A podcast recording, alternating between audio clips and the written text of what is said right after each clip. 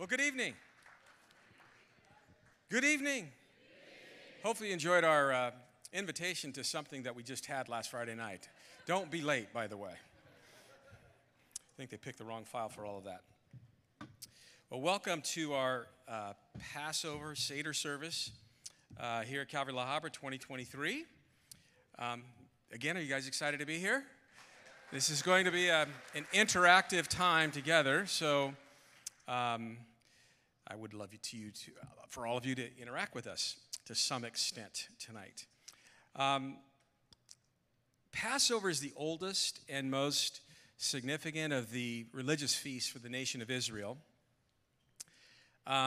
commemorating again just how God liberated his people from 400 years of tyranny under Pharaoh and Egypt, and the liberation that he brought them. In Exodus 12, Leviticus 23, God gave very specific directions regarding Passover. Passover was to begin at sundown on the 14th day of Nisan. That's the first month of their religious calendar called Tishri. And there they would carefully inspect the Passover lambs from the 10th day of Nisan to the 14th day. They would do that in order to make sure it had no spots or blemishes. And the Passover lamb was to be killed at 9 a.m. Or on the 9th hour, excuse me, at 3 p.m. on Passover day. And so as we go through this whole reenactment, we do so as Christians. We're also putting our feet into the sandals of the disciples. And we come to that final week. Our Passion Week is the week of the year that we're following Jesus' final week. And so we would put our feet into the sandals of the disciples when Jesus said to them, "Go and prepare that Passover meal for me." And so he had done this as a Jewish boy with his parents. He had done this with the disciples at least on 3 occasions, this being the third. And so this night would be very different, because as they would find a place and set the table, and on the table there would be specific symbols that are taken out of God's word, some of them also added to the table as time would evolve, traditions would be set. He would, at that meal, turn a couple of those symbols to him, who is our Passover lamb. And so as we go through this script, this reenactment, it's like we're sitting down with Jesus and the disciples, and we're going through a Passover meal with him, that final, what we call Last Supper setting. So in AD 32, Josephus Flavius tells us that there were 250,000 lambs sacrificed that year, a secular historian noting that. One for every 10 males, so 2.5 million people filling the city of Jerusalem. Imagine the buzz in the air, and that's the setting. It would have been an exciting time. So as we begin, I have to my left, I have Steve and Allie Bush. Let's welcome them up, or here tonight as well. My wife, Lori Cook, to my right. Let me clap. No one else is clapping. I'll clap. There we go. And then we have Matthew Meza and Brandon Bautista, who are, well, there are sons for the night. So each family would have parts for the sons to share as well. And as we begin our Seder service, we've got someone who called in and prayed. It's in Jerusalem right now. It's in the middle of the night. And so I usually wake up our buddy Yuval, but this time I had grace on him. And I said, "Why don't you send us something?" So over there, before they have their festive parties and stuff, they would have their celebration of Passover or Pentecost or whatnot. They would, someone in the house might even blow a shofar. So he has a friend that's going to start us off with his shofar as well. He's going to bless. So let's watch that.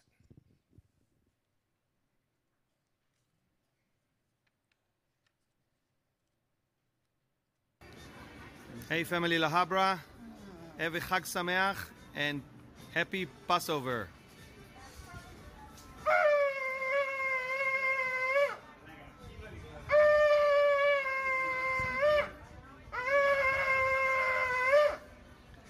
and I'll see you in May. I'm here at the Jewish Quarter at one of my favorite shops with food, and I'll see you in May. Bye. Chag Sameach. Good night. Good night. That was great. The night that Jesus and his disciples had their Last Supper setting in that Passover meal, there were no women present, but Jewish families today include the women. So women, welcome. Men, welcome the women, yes. And it's the woman in the house that lights the candle to start the Passover meal at each table, because it's a woman who led Adam to sin by encouraging him to eat of the tree of knowledge. And as a result, fellowship with God was broken, and the light of man's spirit went out. So for New Testament believers doing this today, the women also light the candles. And as they do, they are picturing for us that through a woman, the light of the world, speaking of Jesus, was born to deal with the issue of sin. And so Galatians 4:4-5, when the fullness of time had come, God sent forth his son, born of a woman, born under the law, to redeem those who are under the law, that we might receive the adoption as sons. So as we begin, we're going to invite the women at each table, or a woman at each table, to light the candle at the table.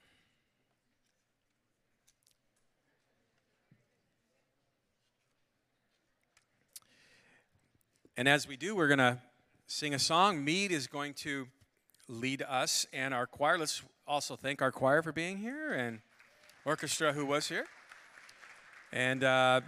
And again, it's interactive, so if you would sing along with us. And as I'll read some parts, and Steve will read some parts, and the girls as well. We'll have up on the screen the part for the men, the women, whatnot. And just if you would, read along with us aloud. And enjoy as we go through.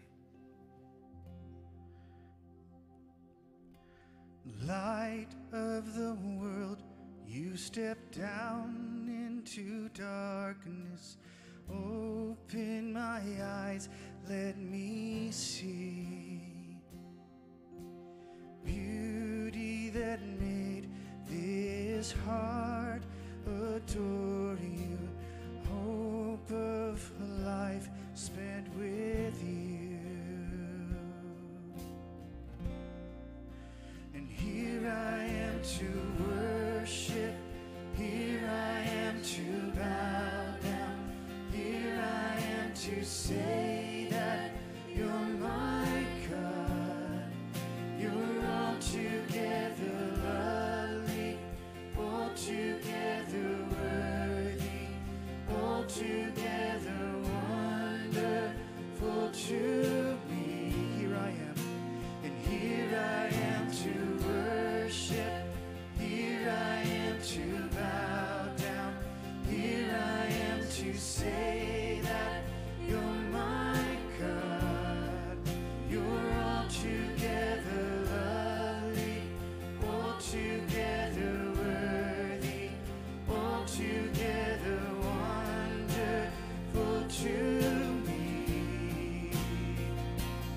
I'll never know how much it costs to see my sin upon that cross.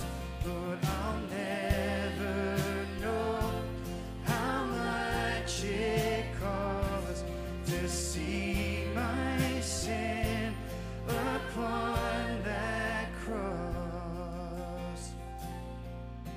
And here I am to worship, here I am to bow down, here I am to say that you're my God.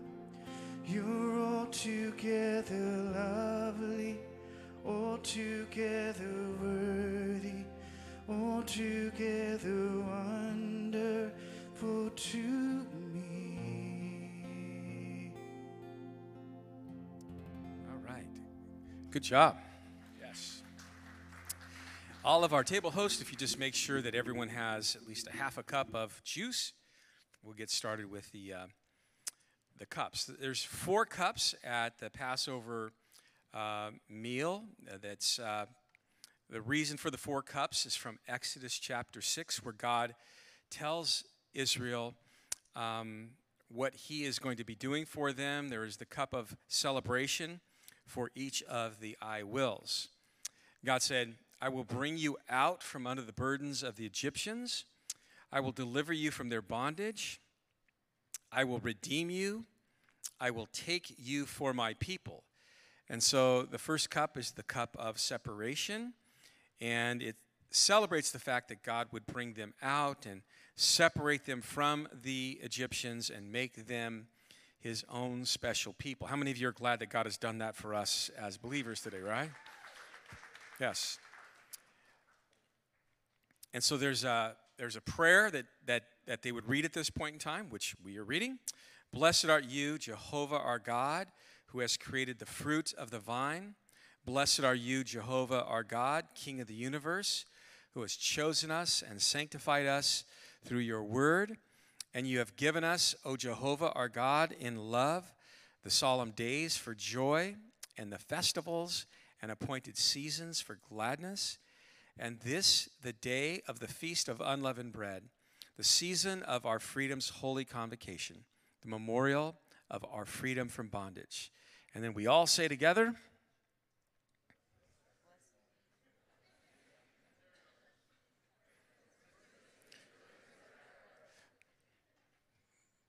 yes, that was last year's script. Great, yes, okay. And we all said together?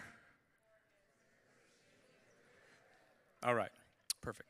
Let's all drink from the cup of separation.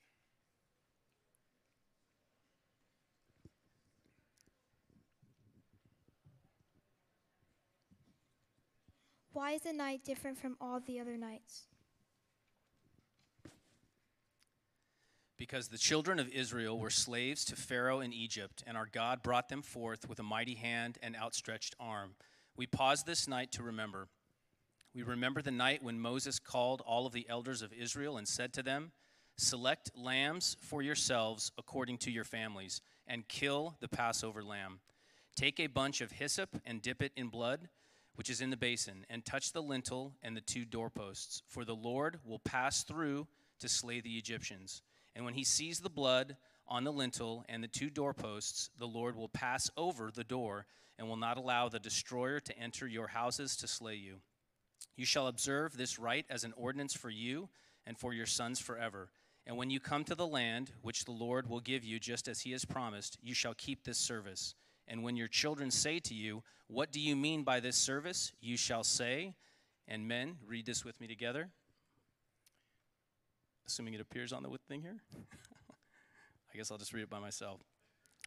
It is the sacrifice of the Lord's Passover, for he passed over the houses of the people of Israel in Egypt when he slew the Egyptians but spared our houses. All right. As we study again the New Testament, we see that our early followers of Christ began to see symbolism in the Passover lamb. They saw symbolism fulfilled in Jesus, starting even with John the Baptist, where he said in John chapter 1, verse 21, when Jesus was coming to be baptized, behold the Lamb of God who takes away the sin of the world, and to where Paul would later say in 1 Corinthians chapter 5, verse 7, for indeed Christ, our Passover, was sacrificed for us. The Israelites, they were saved from bondage by the appropriation of the lamb's blood through the act of faith. For the followers of Christ, we are also saved and set free from bondage, the bondage of sin, by the appropriation of the Lamb of God's blood through an act of faith. In Psalm 113 through Psalm 118, they are called the Hallel Psalms, which means the songs of praises to God. Jesus would have been taught these psalms even as a little boy. These psalms, all of them sang with a great passion, with great meaning. Psalm 136 The great Hallel would have been read by the priest, with the people responding after each line with "His mercy endures forever." And so we're going to go through this. I'm going to read one part, and then the rest of you, if the Lord heals our technology here, will follow with "His mercy endures forever." You could remember that even if they don't put that up on the screen. So we're going to try this, okay? Your part is, I'll say something and you'll say, "For his mercy endures forever." So follow me here. "Oh, give thanks to the Lord, for he is good." His mercy endures forever. Great. "Oh, give thanks to God, who is the God of gods." His mercy endures forever. "Thank him who struck Egypt in the firstborn." "Thank him who brought Israel from among them." "For his mercy endures forever." "Thank him who divided the Red Sea into two." "For his mercy endures forever." "Thank him who made Israel pass through the midst of it." "For his mercy endures forever." "Thank him who overthrew Pharaoh's army in the sea." "For his mercy endures forever." "Thank him who led his people through the wilderness."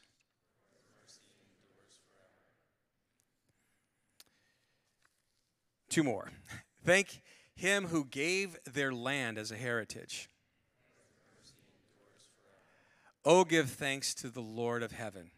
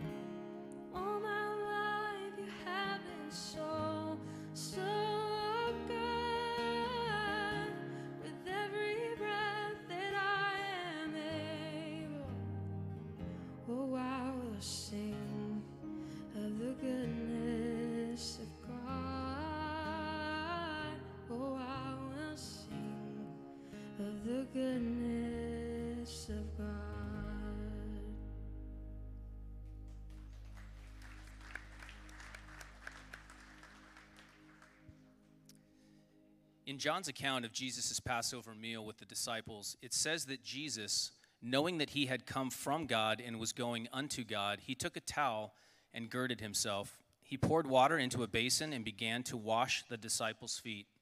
Then he said to them, "Do you know what I have done to you? You call me teacher and Lord, and you say, 'Well, for so I am.' And I then, your Lord and teacher, have washed your feet. You also ought to wash one another's feet. For I have washed your feet, given you an example that you should do as I have done to you. Most assuredly I say to you, a servant is not greater than his master, nor is he who sent greater than he who sent him. If you know these things, blessed are you if you do them." I love this passage in John chapter 13. Oftentimes it's taught outside of the context of this Passover meal, this Last Supper setting. And it's taught more regularly than the rest of, I believe, Matthew's account and the other accounts, because John focuses on this one part of Jesus setting this example. And what would that have been like to walk with Jesus for 3.5 years, and then on the night, that final night, he had been talking about his death. He had been talking how he would die. He had been talking about by whose hands he would die. He even said that he would raise from the dead 3 days later. And the disciples, these dots never really connected until Jesus actually rose from the dead and they saw him. And so on this night, as they got into that room, just like if we were there with them, some of us, if we would be bold enough to say we were like some of these disciples, we'd be arguing a bit. We would not be thinking about others. We might even be talking about who's the greatest among us. Who do you think is Jesus' favorite? And it was at that time that Jesus saw their hearts. And if this gospel message that would be promoted through them throughout the Roman world and then beyond to a point where it even reached us today, if that gospel message would penetrate people, it wouldn't be just the words that they said. It'd be the life that they lived. It'd be who they were in the life of others. I like to use the phrase, we've been called to loving servitude, to really serve others with the heart of God. And that's what he was teaching him all the way down to those final hours where he knew what was facing him. He knew what he was about to endure in the next few hours. But he looked at these guys. He's like, man, they're not getting it. But they will. What would that have been like to have Jesus take off his outer garment, take the position of a slave that was, for whatever reasons, not there that in that particular night at that particular room, and come up to you and begin to wash your feet? If you were Peter-like, you would have went, stop. Stop. You're not washing my feet. And Jesus said, and let me just loosely paraphrase it, Peter, if you don't let me wash your feet, you're not going to have any part with me. You're not, if you don't get this lesson, you're not going to have any part in what I continue to do once I ascend into heaven, what my Spirit will do through mankind, men and women that I save. And I believe Peter there, he understood this is important. He's like, okay, wash me from head to toe, was that kind of setting. But in that particular setting, even at that time in that day, they would have a ceremonial hand washing. That's what they would do. And it seems that in that particular night, Jesus substituted the ceremonial hand washing, where you would dip your hands in a bowl of water, and then someone would hold the bowl, and then they would take your hands and put them in a towel, and then they would bless you. They'd pray a short prayer of blessing over your life. And apparently Jesus replaced that with washing their feet. So tonight, we're going to wash everybody's feet here in this room. Some of you are like, me first. No, but we're not going to do that. We're going to be traditional And this is a very special part of our night. And how many of you need God to bless you? You're like, man, I could use a blessing from the Lord right now. And so we're going to have some background music play, and all of the table hosts are going to come up, and we're going to go down, and we're going to first wash their hands and pray over them, and then they're going to go back to the table that they're hosting and do the same for them. So you guys can talk and whatnot, or just enjoy the music. And when your table host comes back, just hold out your hands, and he'll take it from there.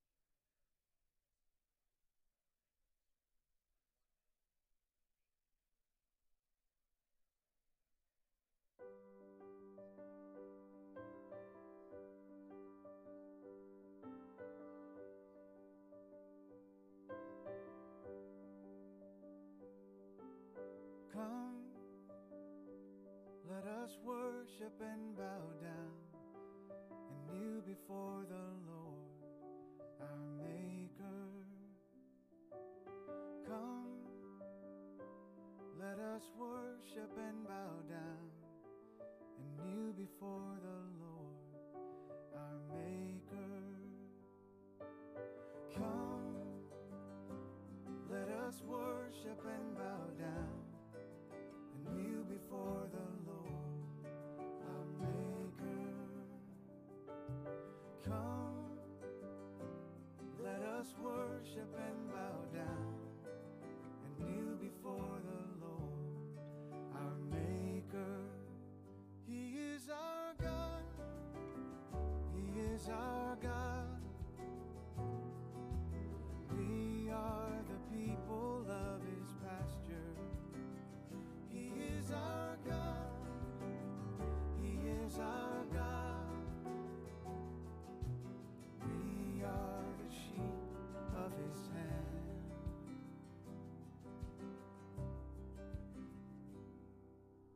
Come, let us worship and bow down and kneel before the Lord, our Maker.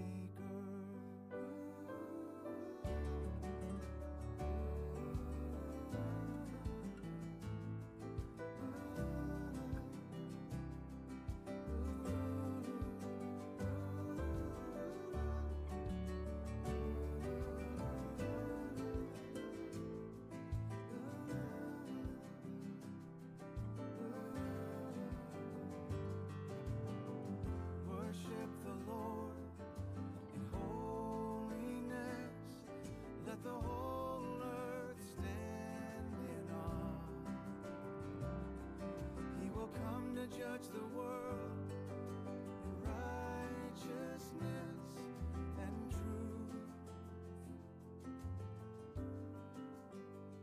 He is our God. He is our God. We are the people of His pasture. He is our God. He is our God. We are the sheep of His hand. He is our God. He is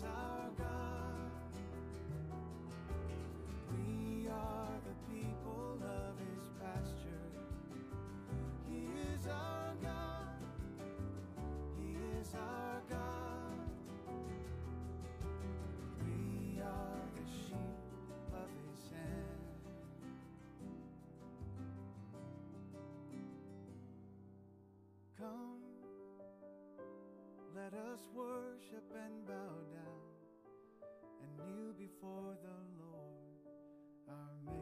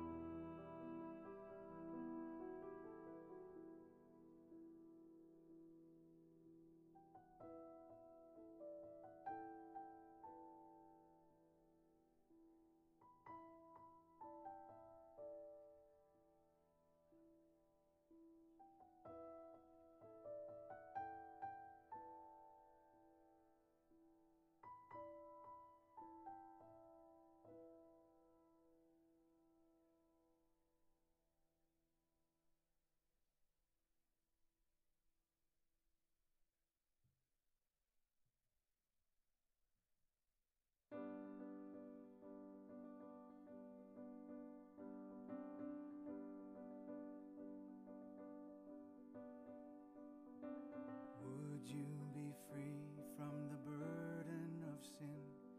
There's power in the blood. Would you o'er evil a victory win? There's power in the blood. There's power in the blood. There is power, power, wonder-working power in the blood of the Lamb. There is power, power, wonder-working power in the precious blood of the Lamb. Would you be free from your passion and pride? There's power in the blood. Come for a cleansing to Calvary's tide. There's power in the blood.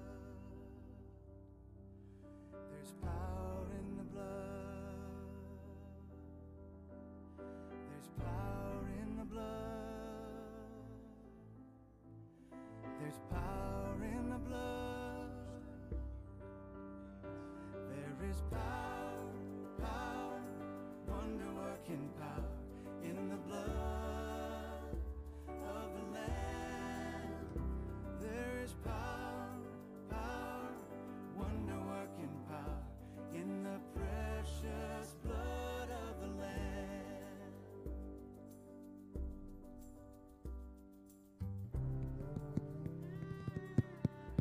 All right. Everybody feeling blessed? Yeah, good. All right. We are going to continue moving forward here.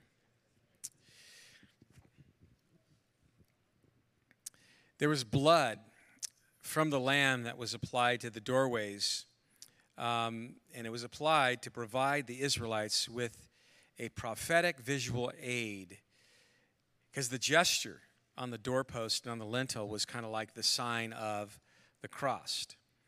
Today, the parsley represents the hyssop that was used to apply the blood from the lamb on the doorway. And hyssop was also used when Jesus was offered vinegar while on the cross. So, host, if you would, please pass around some parsley. And you're going to see the salt water there. And if you would, this is the fun part of the meal. You dip that parsley in the salt water and taste it. You don't have to consume it.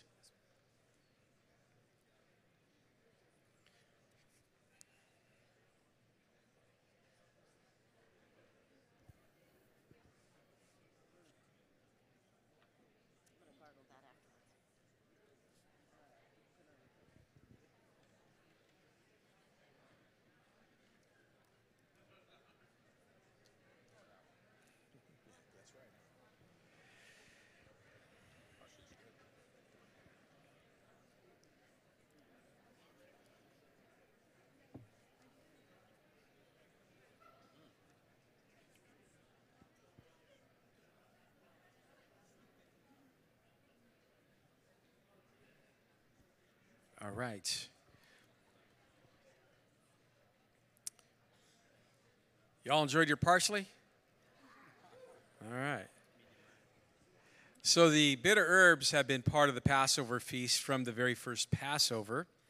Hebrew children were encouraged to ask the whys with each Passover symbol. So, Braden. Why do we eat bitter herbs? Well, the bitter herbs remind us of our ancestors' slavery in the land of Egypt. Dipping it in salt water is meant to remind us of the taste of the bitter tears while in that bondage, and when we were in bondage to sin and to Satan. Now, there were a lot of changes that took place on the Passover table following 70 AD. In 70 AD, you guys remember on Sunday morning we were going through the triumphal entry, and at the end of our study we read that part out of Luke chapter 19 where Jesus was saying that he was weeping over Jerusalem, and he was talking about how long he had tried to gather them as a mother hen would gather her chicks, but they were unwilling. There was the hardening of the heart that he saw, and then he began to talk about the destruction that would come upon them as a nation. And sure enough, around 40 years later, Rome would lay siege on the city of Jerusalem and would destroy it and destroy the temple, and with that would be the cessation of the priesthood. And so it's to this day there's no temple there, but among these scattered Jews were some who were Hebrew Christians, men and women who had seen Jesus, their Messiah, the one alone, to fulfill the Old Testament prophecies. They had seen him raised from the dead, and they believed that. These early Hebrew Christians introduced New Testament Christology into the Jewish Passover. A set is placed for the prophet Elijah, with a special cup poured for him. And so at each table there would be an extra set, extra chair, and an extra cup. The Passover lamb, no longer present, is replaced with the shank bone of a lamb. The unleavened bread is still on the table, but arranged differently as it's taken on a new meaning. And then the roasted egg, and the roasted egg representing new life, and the horseth are the newer elements on the table. And so the horseth, made of apples and raisins and cinnamon, was added to remind the Jews that when Moses, as God's spokesman, sought to deliver the nation from Pharaoh and the hardness of his heart, he required the same tally of bricks to be made, but he no longer supplied the straw. So the haroseth is intended to resemble mortar used to make the bricks. And so, host, please pass some celery around and dip that into the haroseth and have everybody enjoy. This is better than the parsley and salt water, trust me.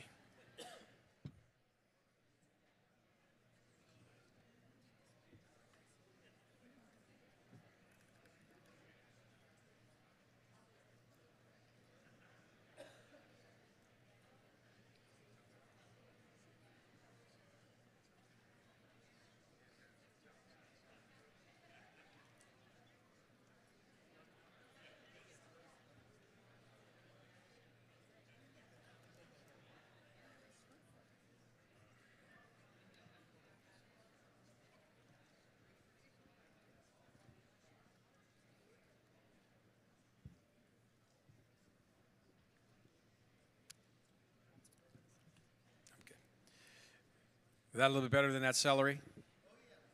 Yeah. All right. Then why do we eat bitter herbs with a sweet mixture? The bitter and sweet are mingled to remind us that freedom comes through suffering. Our freedom came through Christ's suffering. Since we, God's children, are human beings made of flesh and blood, Christ became flesh and blood too by being born in human form. For only as a man could he die, and in dying break the power of the devil who had the power of death. Amen. The most interesting part of the Passover meal is the unleavened bread. 3 pieces of matzah are placed on the table, one on top of another, and then separated. Each of them are separated by napkins. You have this on your table here. The centerpiece of matzah is broken and wrapped and hidden out of the way. That piece is called the Afikoman. And later, if children are present, we're all kind of children at heart, aren't we? They are sent to locate the piece of hidden matzo. And when it is found, they're given a reward. There's rejoicing. And everybody at the table then eats from the broken piece of unleavened bread. And it's important to understand that the 3 pieces of matzo bread speak of the triune God, the Father, the Son, the Holy Spirit. And the centerpiece, the broken piece, pictures the Son, the Messiah, the Christ. And so that piece is taken out from between the other two pieces. So you can do that now, host. It's broken because we know that Jesus' body was broken there on the cross, and through his whole experience from being arrested and tried. And then his body was wrapped after he hung on that cross from 9 a.m. to 3 p.m. He was taken down and his body was prepared for burial, and it was wrapped in preparation for the grave, and then hidden from everybody in that grave, from the view of everybody, for 3 days, unseen in that tomb. And so, again, host, if you've not done that, take that middle piece out and break it, and wrap it up in a piece of napkin and hide that away. So, Braden? On all other nights, we eat leavened bread, but on this night, why are we eating only unleavened bread? The unleavened bread is to remind us that the Israelites left Egypt in such haste that their dough did not have time to rise. Although leaven is a picture of sin's power to affect all of man's life, Jesus' life was without sin. As we eat unleavened bread tonight, we are telling God we recognize that he wants us to be holy people, abstaining from sin. So this time we're going to consider another cup, the cup of deliverance. So host, make sure everybody has a little bit of juice in their cup again. When we look at the cup of deliverance, we're reminded that in every generation, every individual should regard himself as if he had personally been delivered out of Egypt. It is written, "And he brought us out from there, that he might bring us in and give us the land which he swore to give to our fathers."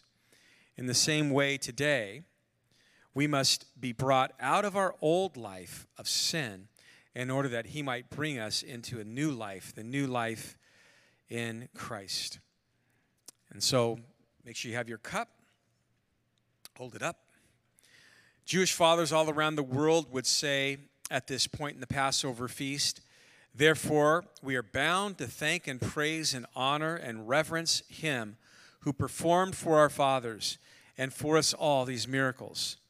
He brought us out from slavery to freedom, from sorrow to joy, from mourning to festivity, from terrible darkness to the great light, and from servitude to redemption." Let's all say together, "Therefore, let us thank our God and let us sing a new song in his presence." Let's all take from the cup of deliverance. Let's drink that together.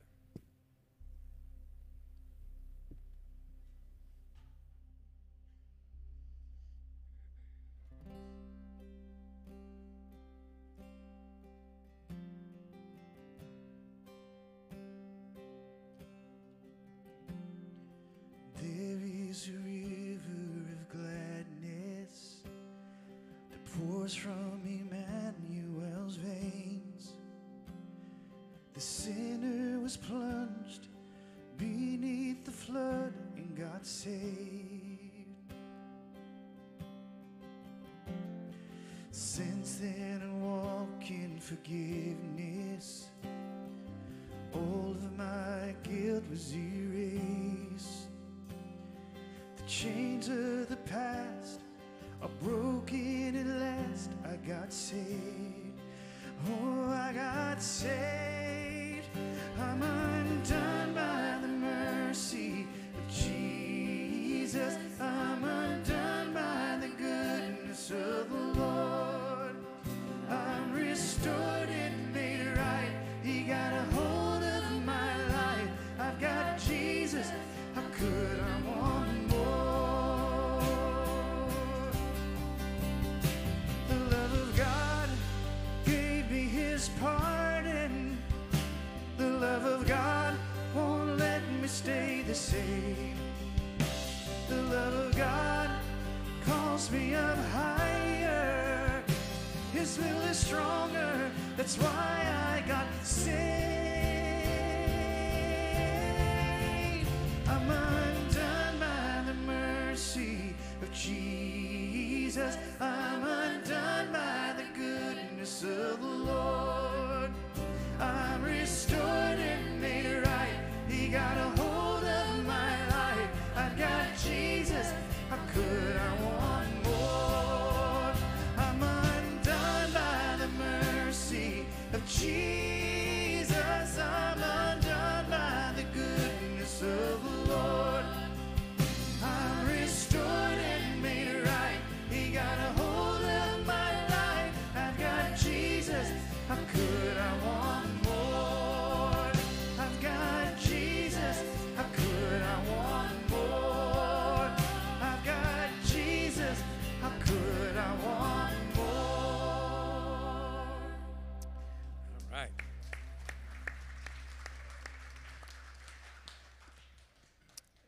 As we noted, for years, there was no longer lamb present at the Passover meal. There was the shank bone, but the Afikoman took the place of the lamb.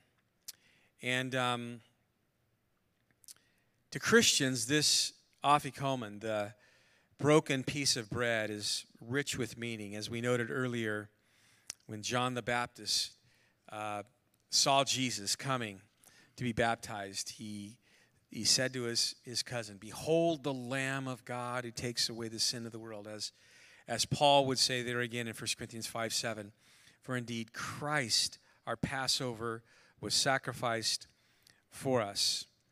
And so just a moment, the host will present the hidden piece of the Afikoman, the middle piece that was broken. And when they do, again, we're just remembering how Jesus was in the tomb. His body was broken and placed in that tomb. And he was there for 3 days. And on Sunday, we'll celebrate what happened on that first resurrection Sunday, the resurrection of Jesus. Amen? But there were strict requirements surrounding the unleavened bread, the Afikoman. Not only must it be completely unleavened, and leaven was always a picture, a type of sin. And so what it pointed to needed to be, without sin. But it was also bruised. The matzah was bruised and it was pierced. It had stripes. As Jesus, the bread of life, also was beaten and bruised. And he was pierced through in order that we might be saved. Lori's going to read a section out of Isaiah. Surely he has borne our griefs and carried our sorrows, yet we esteemed him stricken, smitten by God and afflicted. But he was pierced through for our transgressions. He was bruised for our iniquities. The chastisement for our peace was upon him, and by his stripes we are healed. On that night, the disciples, Hebrew men, Jewish men, men that had come together with their families for decades. Passover is always an exciting time. As little boys, exhilarating. Moms and dads were just proud to walk their children through these very scriptures, reminding them of God's saving them as a nation. But Jesus would take a couple of the elements from the meal, and one would have been the Afikoman, one would have been this bread. It wouldn't have been set up like this. This arrangement came after, but that night he would have taken bread, just a piece of bread, unleavened bread from the Passover setting. And it was a symbol, and it pointed back to God's saving the nation as a whole. But Jesus held that bread up. Much like fathers would do, Jesus would have held the bread up in that Passover meal setting, and he would have broke it, and he would have blessed it. That symbol that pointed back, he would now pass around and say, take, eat. This symbol is now my body, which is broken for you. And he wasn't saying that that bread is now his literal body.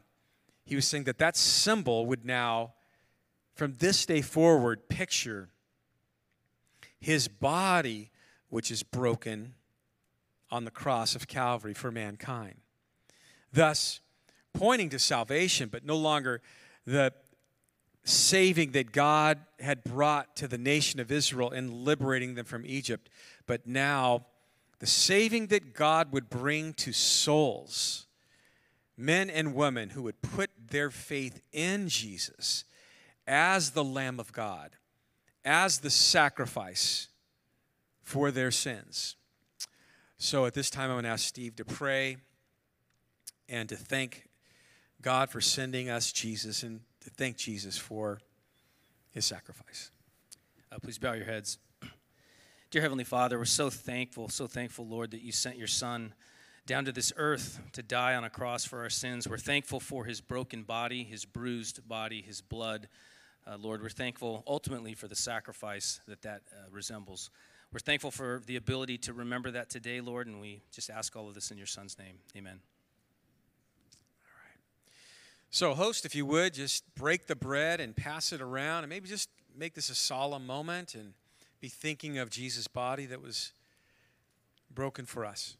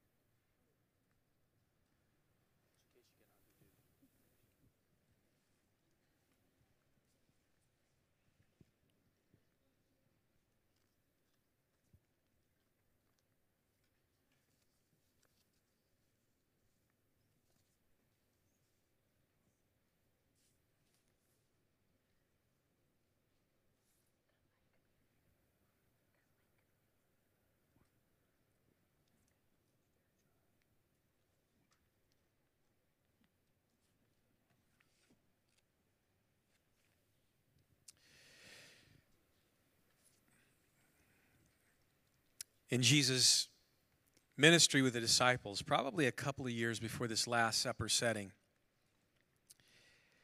After feeding the 5,000 families there on the shores of the Galilee and multiplying the 5 loaves and the 2 fish, he explained, and he says, "I am the living bread which came down from heaven. If anyone eats of this bread, he will live forever. And the bread which I shall give for the life of the world is my flesh." Speaking of giving himself for us on that cross.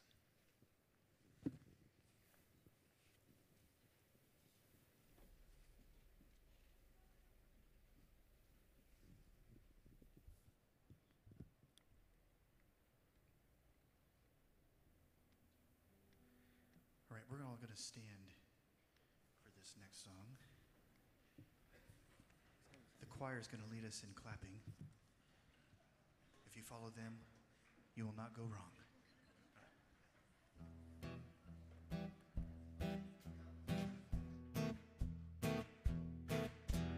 Praise Jehovah, all ye nations, glory, hallelujah. Let all people praise, proclaim glory, hallelujah. For his kindness to us, glory, hallelujah.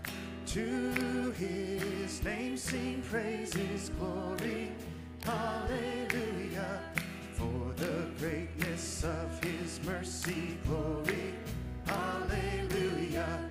Evermore his truth endureth, glory, hallelujah. Praise him, all you people, glory, hallelujah.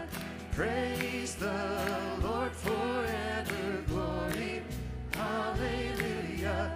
Praise Jehovah, all ye nations, glory, hallelujah. Let all people praise, proclaim glory, hallelujah.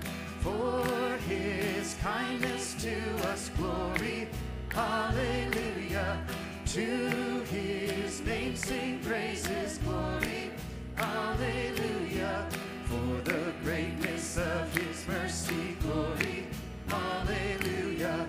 Evermore his truth endureth, glory, hallelujah. Praise him, all you people, glory, hallelujah. Praise the Lord forever, glory, hallelujah. Praise Jehovah, all ye nations, glory, hallelujah. Let all people praise, proclaim glory, hallelujah. For his kindness to us, glory, hallelujah. To his name sing praises, glory, hallelujah. For the greatness of his mercy, glory, hallelujah. Evermore his truth endureth, glory, hallelujah. Praise him, all you people, glory, hallelujah. Praise the Lord forever, glory, hallelujah. Praise Jehovah, all ye nations, glory, hallelujah.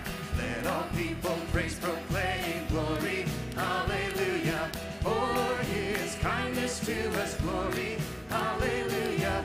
To his name sing praises, glory, hallelujah. For the greatness of his mercy, glory, hallelujah. Evermore his truth endureth, glory, hallelujah. Praise him, all you people, glory, hallelujah. Praise the Lord forever, glory, hallelujah.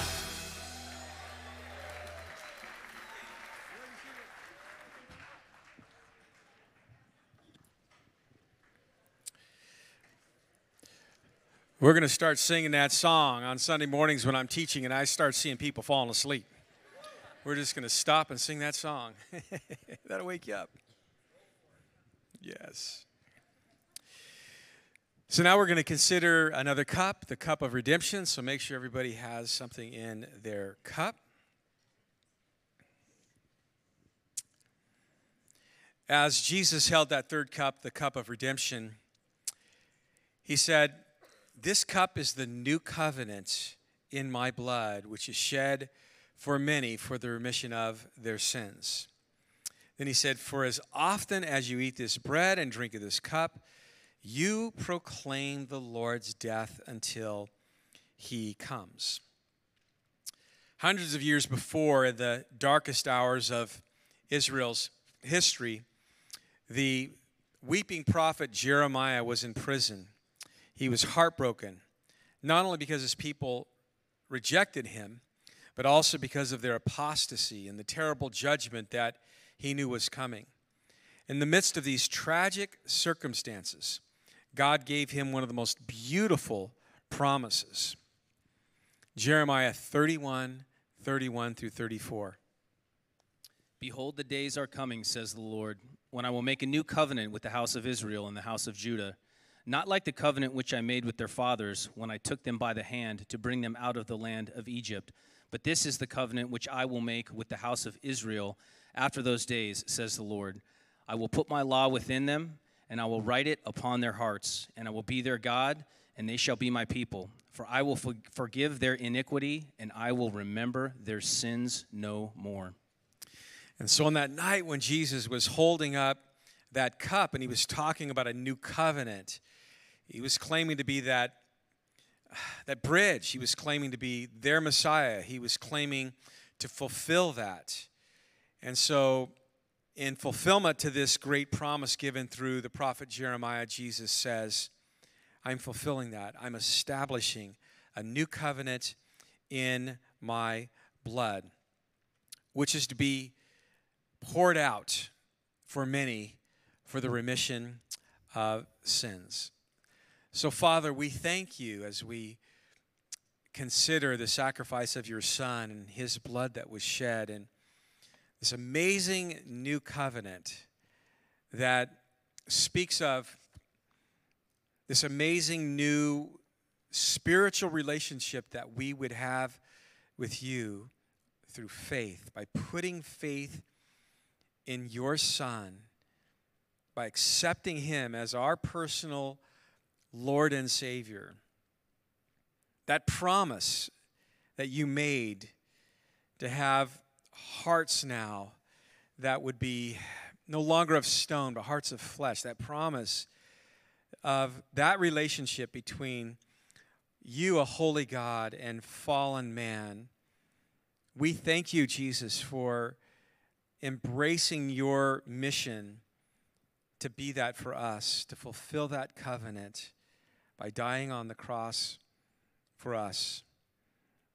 And tonight, we want to thank you by just doing what you asked us to do. You asked us to take this bread and to drink this cup, these symbols that point to your body that was broken, and now this cup, your blood that was shed. You asked us to do this in remembrance of you. And so we think right now of what you endured for us, and we thank you. Let's take the cup of deliverance together.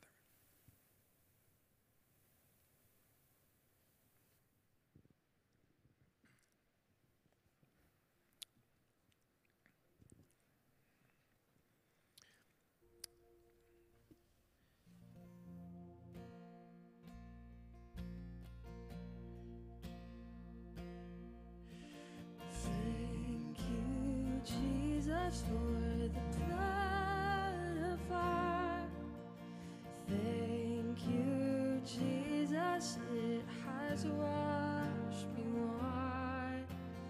Thank you, Jesus, you have saved my life, brought me from the darkness into glorious light.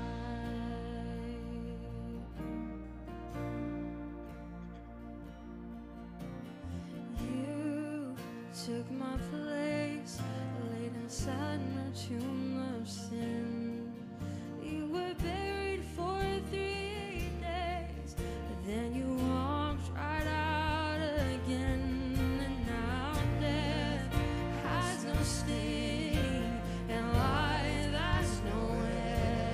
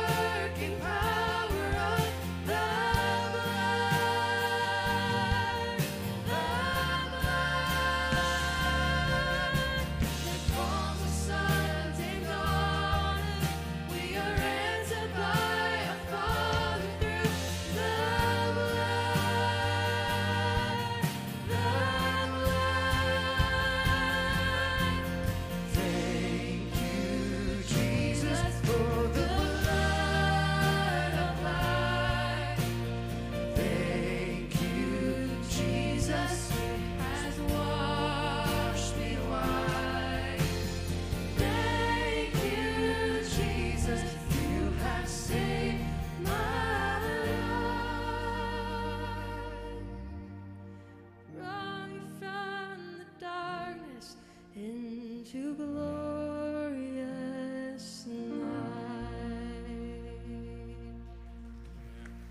Yes. Psalm 118 is often quoted throughout the New Testament because of its many, many references to the coming Messiah.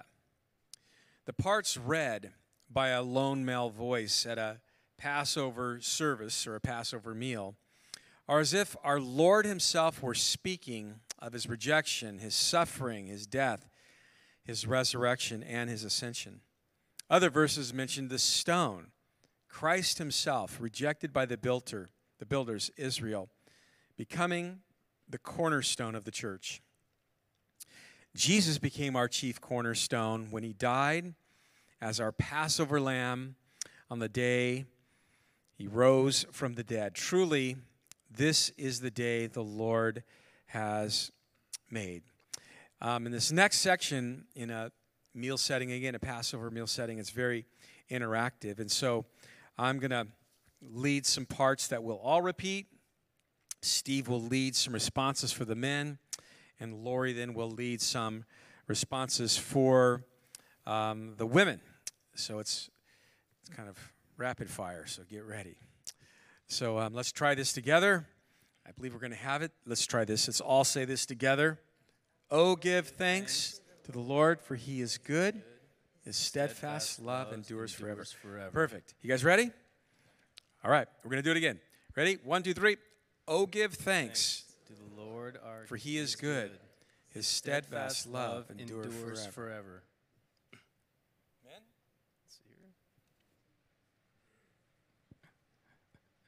Men, let Israel say. Women, his steadfast love endures forever. Let the house of Aaron say. His steadfast love endures forever.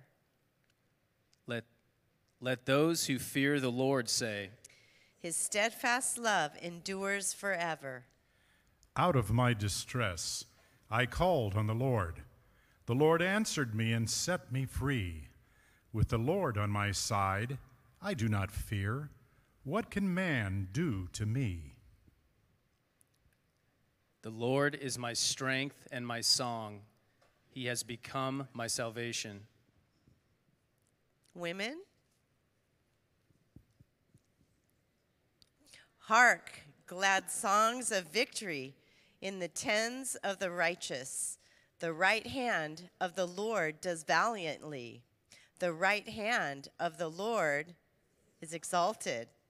The right hand of the Lord does valiantly. I shall not die, but I shall live and recount the deeds of the Lord.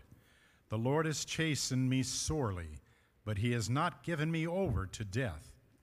Open to me the gates of righteousness, that I may enter through them and give thanks to the Lord. And we all say this together. This is the gate of the Lord. The righteous shall enter through it. I thank you, for you have answered me and become my salvation. Again together. The stone which the builders rejected has become the chief cornerstone. This is the Lord's doing. It is marvelous in our eyes. This is the day which the Lord has made. Let us rejoice and be glad in it. Blessed be he who enters in the name of the Lord. Together, we bless you from the house of the Lord. Women, the Lord is God, and he has given us light. Bind the festal procession branches up to the horns of the altar. You are my God, and I will praise you. You are my God, and I will exalt you. Together, oh, give thanks to the Lord, for he is good. His steadfast love endures forever. Very good. It seems that Jesus and his disciples omitted the drinking of the customary fourth cup, which is the cup of the coming kingdom, which is usually served after singing a final Hallel.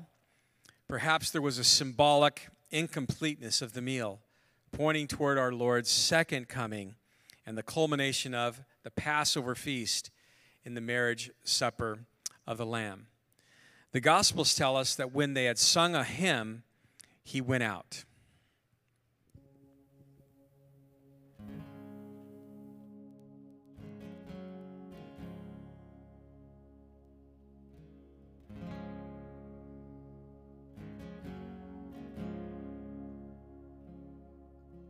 See on the hill of Calvary, my Savior bled for me, my Jesus set me free.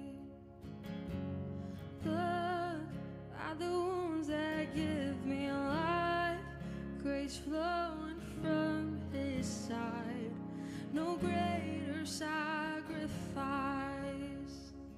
than what he's done.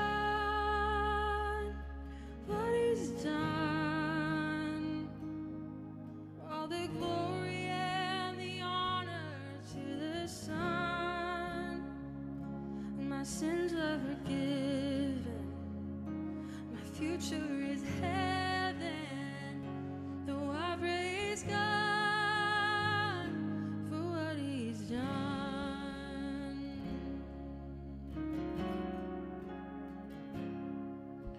Sing for the freedom he has won, even death is dead and done, his life is overcome. Say the name above all names, over every broken place. He is risen from the grave. What he's done, what he's done. All the glory and the honor to the Son. My sins are forgiven.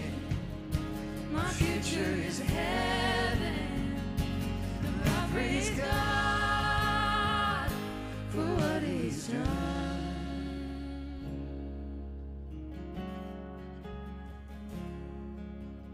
Now on a throne of majesty, the Father's will complete, he reigns in victory.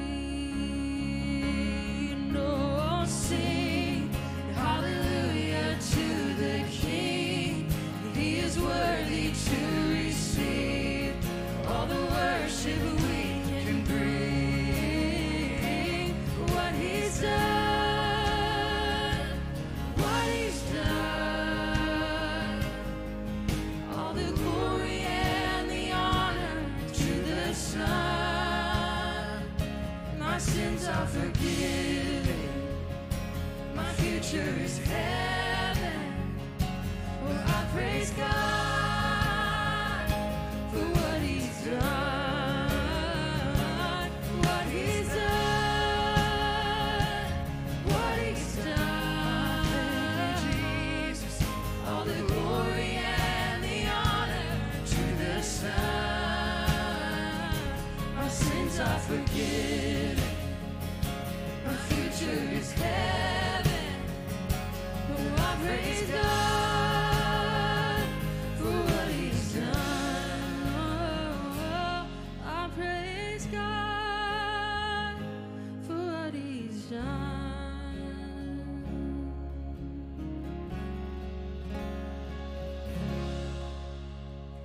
Yes.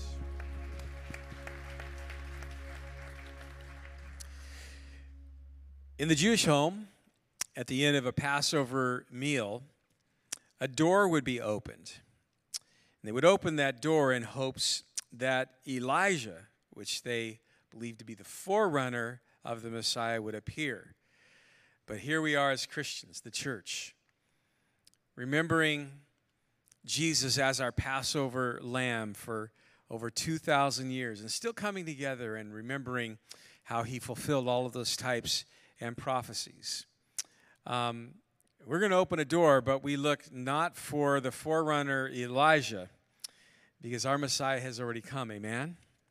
And so as we open up the door, we're reminded of and we're thinking about the return the second coming of our Passover Lamb, Jesus Christ. So let's all stand, and a door is going to be opened up, and it's the door over here. There you go. Those doors are opened up, and as we look over there through into the nursery, hi girls, how are you? We're all going to say this together. Look up on the screen. Let's say this one last thing together. Blessed be the one who comes. Behold, all things are ready, and we are waiting. Amen? Yes. So we're almost done. We've got one last song, and it's a song that really talks about the New Jerusalem and that day that we'll get there in our Sunday morning studies, Revelation 19 and 20, chapter 20 actually. But when we think about eternity, all at once this life will pass, and only what is done for Christ will last. And we will live on in eternity together. And Jesus, our Passover Lamb, also said to the disciples at that Last Supper setting that I will not eat from the fruit of the vine together with you guys ever again down here, but I'll do it again when we are together in my Father's kingdom. I don't know what that's going to be like. Are we going to have some massive communion service up there? That'd be crazy, wouldn't it? Have Jesus in front of us as the host. But why don't we bow our heads and just kind of get our hearts right for a moment. And you're here, maybe even online, and you've never accepted Jesus Christ. You've never asked him into your life. The Bible is very clear that we are all born sinners with sinful nature, and it's our sin that separates us from God. And what we saw tonight is that Jesus was willing to come down here and take on flesh in order to be sacrificed, hung on that cross to forgive us of our sins. And he offers us that life. He offers us salvation. He offers us forgiveness. And it's a free gift. And if you would like to receive Jesus tonight, the dots have connected. Would you tell him that? Say, Jesus, I thank you for dying on that cross for me. I'm a sinner. Tell him that I'm a sinner. And I ask you to forgive me right now and to be my Lord and Savior. Just tell him that. Invite him in. Say, come into my life. Fill me with your Spirit. And thank him. Thank him for saving you. Thank you, Father, for the great work you continue to do in our lives and in this church. And we do look up. We say, Maranatha. We say, come, Lord Jesus. And this song that we like to sing at the close of these meals, it just takes us there. And as we celebrate, thinking about you coming back, may it put a smile on your face, and may it hasten your coming. In Jesus' name, amen. Amen. Let's sing this together.